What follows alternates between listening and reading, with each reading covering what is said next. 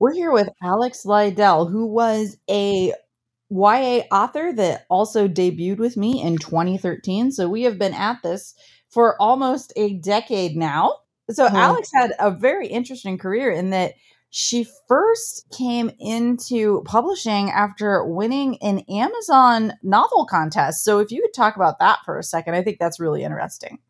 So at the time, Amazon had partnered with Penguin for a few years to run a breakout novel contest. Everyone writes a manuscript, submits it. It goes through levels of judging, starting from their Amazon reviewers, going all the way up to celebrity judges. So my manuscript got into the finals there. One of the three celebrity judges was Sarah Dessen. She actually uh, is the reason that my agent contacted me at the time. I ended up being a finalist, but I did not win the entire thing. The winner got a publishing contract with Penguin. However, in the process, like I said, Sarah Dessen was one of the judges and she recommended me to her agent. So um, I was agented at that point by Leigh Feiman.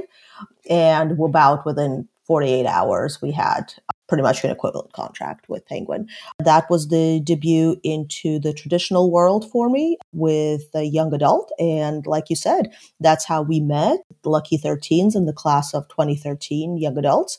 A few years after that, I switched tracks. I completely left not only traditional publishing, but I left the young adult world and I switched over to indie romance, which is a complete turnaround for me, but very smart business decision. It was great to work with Penguin and I learned a ton with them, but from a business perspective, indie romance was just a game changer for me there.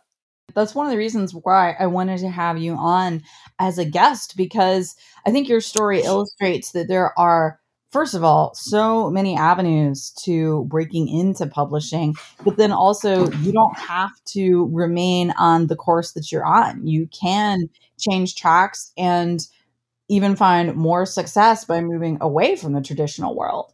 So you have had quite a bit of success in indie publishing and as you said specifically in romance. I know that marketing and promotion and publicity is all very different when you are an indie, but even the approach that you take to your writing to understand the differences where you're coming from, you have to look at how the books are being sold. In the traditional world, primary ways people are going to buy your books is going to be by the publisher going to their major sellers, let's say Barnes and Nobles, and there's going to be a representative who's going to talk up your book and is going to say, "Hey guys, you know, this is a great book that you should buy." In the romance world and in the indie world, you are going directly to a consumer the physical books become more of a collectible. The vast majority of my readers are going to be in the ebook format and they're going to buy the physical book if they really like the ebook just because they want to have something on their shelf. Understanding the other difference is a lot of the romance readers are going to be whale readers. I have people who will read a book a day. So they are consuming things at a much faster pace. What I need to do is I need to look at what kind of journey, especially with romance, what kind of journey are those people looking to be taking on? And I need to be very respectful, especially in romance where people are in essence inviting me into their fantasies, right? Romance is a fantasy escape. Romance is primarily an emotional journey your readers are trusting you with, and it's a vulnerable journey for them. What kind of journey are your readers looking for? And you need to do a lot of research in terms of what is that journey and then how to communicate that not just how to write that journey but how to communicate that your book is about that journey to the readers. Now again that's very different from traditional publishing where all that is taken care of by a completely different department. They bought your book because the type of journey you're telling is the one they want. They have an editor who's going to make sure you stick to the type of story that they want to be telling. There is a marketing and a cover design department that's going to decide what book is going to sell best to who? To the Barnes and Nobles buyers who are looking at oftentimes third party purchasers, right? Whereas in the indie world, you have to look at what is currently signaling to them about a certain type of journey because it is very important to match the right book with the right romance reader. and the right romance reader at the time. There's a lot of research into that, and that is a very shifting market. It moves a lot faster. Traditional world, books had to be ready a year before they ever went out. Um, mm-hmm. Um, in the indie world, I don't know that the cover that's good now is going to be a sellable cover in a year.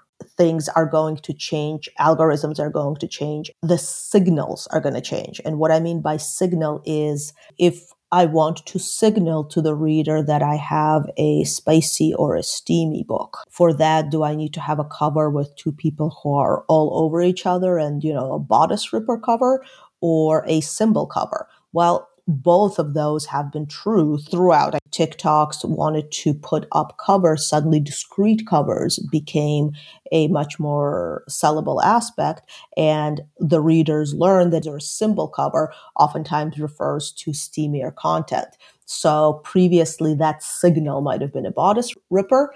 Currently, that signal becomes more of a uh, symbol cover especially with Amazon changing what they allow and what they allow you to advertise. Bodice Ripper, you're not going to be able to advertise a lot of times in Facebook and Amazon because they're going to consider that sexual content. Previously, you could advertise it. Now you couldn't. You got to switch the cover. How do you signal to the readers what it is? And there is almost an understanding between readers and writers about what symbols are going to imply what type of content. First of all, it sounds like a lot of work, obviously. There's so many moving parts, everything is so mm-hmm. fluid, and you have to be nimble. You've got to be on your toes. You've got to be ready to fluctuate with the market.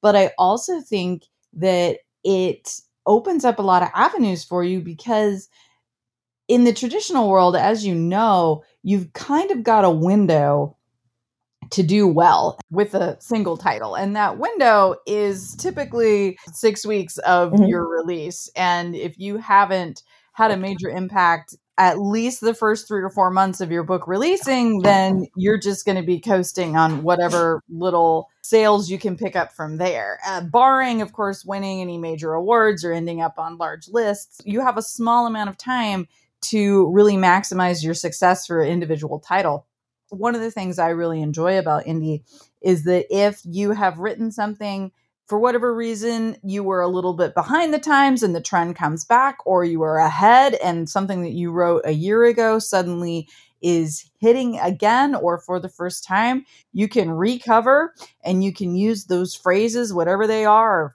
for the moment whether it's midlife magic or second chance at romance whatever it is that's happening right now you can repurpose something that you already released and it might do better if you're just changing categories and like you said signaling to the reader through your cover and through the phrasing that you use to promote it this is what you want Absolutely. So, for example, I have a book where they're both gorgeous vampires and gorgeous fey wolf shifters, right? If vampires are hot, I could recover to make this book about you've got gorgeous vampires. And if there's a different preference on the market, I could take the exact same book and recover it more towards wolves and say, hey, gorgeous wolf shifters.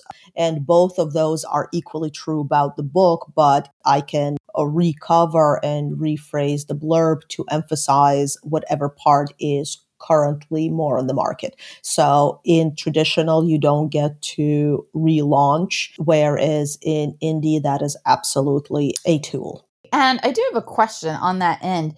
If you do retitle, recover, things like that, is there a way that you signal to readers that this is a book that has formally been released? So if someone who likes, let's say, both vampires and werewolves and they originally bought your book when it was marketed as a vampire novel and then you're re-releasing kind of pushing the werewolf. Is there a way for you to indicate to them that this is a previously released title so they don't end up buying something that they already own and then possibly being frustrated by that? Yes, it, eh, the subtle way of signaling that is called saying it absolutely outright at the bottom of the blurb. This book was previously released as also, if on Amazon, when we're talking about re release, there are two different ways of doing it. One is you delete all previous existence of the book, publish it as if it was a brand new book, obviously adding that uh, statement there. That also deletes all the previous reviews and all the social proof. However, the other thing you could do is just recover, retitle, uh, but keep the same book. So you're just updating the book. And on Amazon, it will actually tell the customer that they have previously purchased this title. There's that little banner that says you purchased this on, and it shows you the date. Correct. And yes. for ebooks, they're not going to let them buy the same ebook twice, even though it has a different cover now. Create beautiful books with Vellum. Create ebooks for every platform with Vellum Kindle, Kobo, Apple Books, and more. Each specialized file will guide readers to buy your next book in their store of choice. For print, choose your trim size and Vellum does the rest, giving you a professional result. Vellum 3.0 features 24 styles with 16 all new designs. Each one allows for multiple configurations, giving you a new world of options for your books. Add a rich background behind the beginning of every chapter. You can even set the mood with white text on a dark background. Vellum comes with six illustrated backgrounds ready to use in your book, as well as a custom option where you provide your own. Also included in Vellum 3.0, new options for fonts, TikTok for social media, size control for custom ornamental breaks, and new trim sizes for your print books. Vellum. Create beautiful books.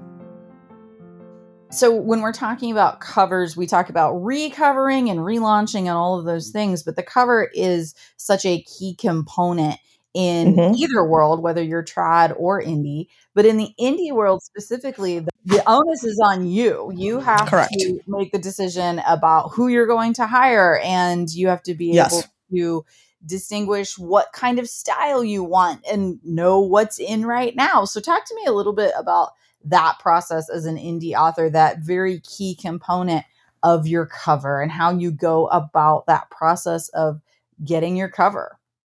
It is very important to first acknowledge that there are different indie writing journeys and there are people who are writing a book of their heart or a book that is really emotionally important to them and they were going to write this book this way even if somebody told them hey you know this book is never going to be a bestseller and they're going to write that book anyway versus people who are saying, hey, if I had a crystal ball and I knew that this book was not going to be a big hit, that I would never write this book both of those are very valid and very good journeys, but I need to separate that because when we're talking about covers, it can be equally an emotional decision and a business decision. One thing that people run into is do I need to like the cover? Does the cover need to truly represent my vision of what's in the book? If this is a book of your heart, then it might be very important to you that the cover is true to your vision of that book. The other is the purely business approach, in which case I would look at my comp titles and that are selling very well currently and I would line up all those comp titles and I would say, all right, what is the current style of those covers? Are they symbol covers? Are they man chest covers? Are they girl in a poofy dress covers? And how do I create that look and feel? And then you're looking at the designers that are going to be able to create that look and feel for you. And how do you go about finding those designers? Do you have a lot of word of mouth where you're talking to other authors about who they use? That's a very, very good question. One thing to remember in the indie world, sometimes somebody being really expensive means they're really good, and sometimes it just means they're really expensive. There are a few different approaches. Established known companies or designers that are spread by word of mouth so you look at a book that's like yours that is selling very well, and you look at who that designer was. It's a good idea to contact the author and say, hey, what was it like working with the designers? Some people are extremely talented on the artistic side. They may not be quite so responsible on the business side. Give a shout out to Deranged Doctor Designs, which is a very professional group that I've worked with for a lot of my covers you can book with them. You have to keep in mind that a lot of designers will book very far in advance. If you know you have a series of books coming out while you're writing, get that spot with the designer secured way ahead of time because you may need that six months, eight months lead time to get onto their schedule. Now, other approach, which uh, people are using more and more now, designers will put pre-made covers. So you look through the pre-made covers and you find the look and feel of the cover that you like. In the indie world, we'll do a series versus single books. Chances are you're going to need multiple covers for your series. So you look at the pre made covers and you find what matches what you're looking for. And then you contact the designer and you say, look, I want this pre-made cover, but then I'm going to need three more custom covers that are continuation of this pre-made. Again, the advantage is you get to see the outcome before you are making a purchase. You're not waiting eight months to get your first cover. It's a lot less emotionally taxing than coming up with your own idea. Again, this is a lot more on the business side where I need a cover that's currently matching the trends versus I need something that's really, really speaking to exactly what I want. Chances that there will be a pre made out there that's exactly matching your characters is difficult. So we talked about contracting the designer by finding a book that you like and t- vetting the designer and then talking to them about making customs, getting on their list, looking at pre made covers and finding a pre-made cover that speaks to you and matches the market and then talking to the designer about making additional covers like that. Then you will hear about people who are doing truly custom covers. They may be paying for photo shoots because they want the covers to be specific to them and they don't want to be using stock images. So they don't want the dress the girl the head that appears on their cover to be appearing on anybody else's. They're doing totally custom covers, or they may be doing painted covers and they're hiring artists to paint uh, a cover for them. They're either doing it for their brand, where they want to be truly, truly unique, and uh, they're finding that this is what their readers expect. They may be doing it for emotional reasons because they really want it to represent exactly what is in the book. So you may be looking at hiring a painter or somebody to do that for you. There's so many routes and so many choices that you have to make, and that's just a single aspect there, the cover. So, something else that you have to make a decision about early on when you are going into the indie world is whether you want to go wide or not. To explain what that is for my listeners, Amazon, of course, has the largest chunk of sales across the publishing industry, but particularly in ebook and the indie world, especially when we're talking about US sales, it's going to be Amazon. And Amazon has particular programs like Kindle Unlimited that you can enroll your books in. And when you do that, that book is available for free to the reader because they pay for basically like a membership fee to be a part of KU, but then you are paid according to how many pages they read. So they don't necessarily buy the book, they pay for as long as they want to keep reading it. But in order to be in KU, your book can only be available on Amazon. You can't be available through Barnes and Noble, Kobo, Google Play, anything like that. And so you have to make that decision about whether or not you are going to go wide and sell outside of Amazon or whether you're just going to stick with the leader and remain in their stable. Can you talk a little bit about how to go about making that decision? First, just to clarify, and you said it exactly right, but just to clarify for people who may not be familiar, even if you're in KU, your paperbacks, your physical books can still be available anywhere you want. We're only yes. talking about your ebooks. Generally speaking, you are going to see a faster, immediate return in KU. You are going to make more money faster in KU.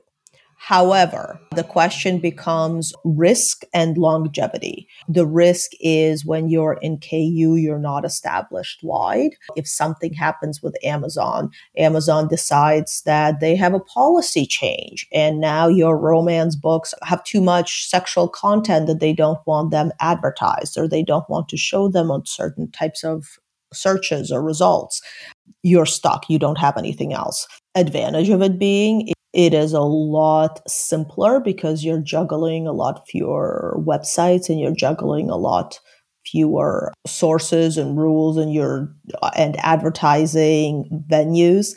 So it takes up a lot less cognitive bandwidth to do that and oftentimes you are making money faster there's no right and wrong decision on it. People make it based on a lot of times how much cognitive bandwidth they have.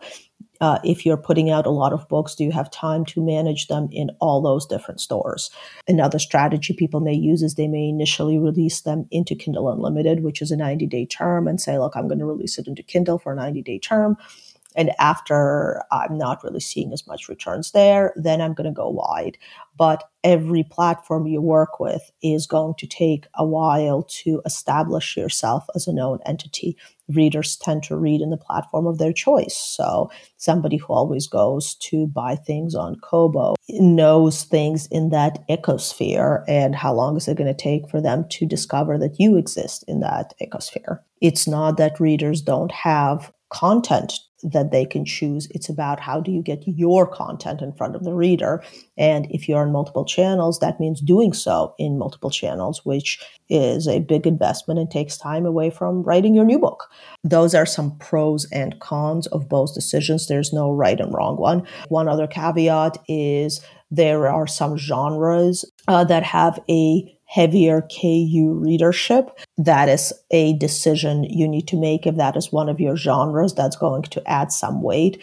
For example, when you have whale readers, and whale readers are readers who are reading a huge quantity. They may be reading a book a day or, you know, at least several books a week. And they're just not going to be buying that many books. They can't buy that many books. So they're going to be reading in KU. Oftentimes we see that in romance genres. It is so hard to balance what you want to do and make those decisions that are going to be so impactful on your success and you're the only one making those decisions so it is a very challenging thing to wander into absolutely the bad thing about traditional publishing is you don't get a say in so many things. The good thing about traditional publishing is you don't get a say in so many things. Right. You don't have to make those decisions. yeah. Last thing, why don't you let listeners know where they can find your books and where they can find you online? My flagship series is a romance series that I'm best known for, which is Power Five, uh, which is a fantasy romance. And you can find that it is all in Kindle Unlimited, and you can find it on Amazon. Uh, if you type in Power of Five by Alex Lidell, L I D E L L. I am also started a series that is a romantic suspense series called Trident Rescue. Again, you will find it on Amazon. It is in Kindle Unlimited if you subscribe. Uh, I'm writing under a slightly different pen name there. Instead of Alex Lidell, it is A.L. Lidell. And that is just to help Amazon differentiate who to advertise the books to because one is a fantasy romance the other is contemporary romantic suspense series. All my books feature um, protective alpha type heroes and feisty heroines. Wonderful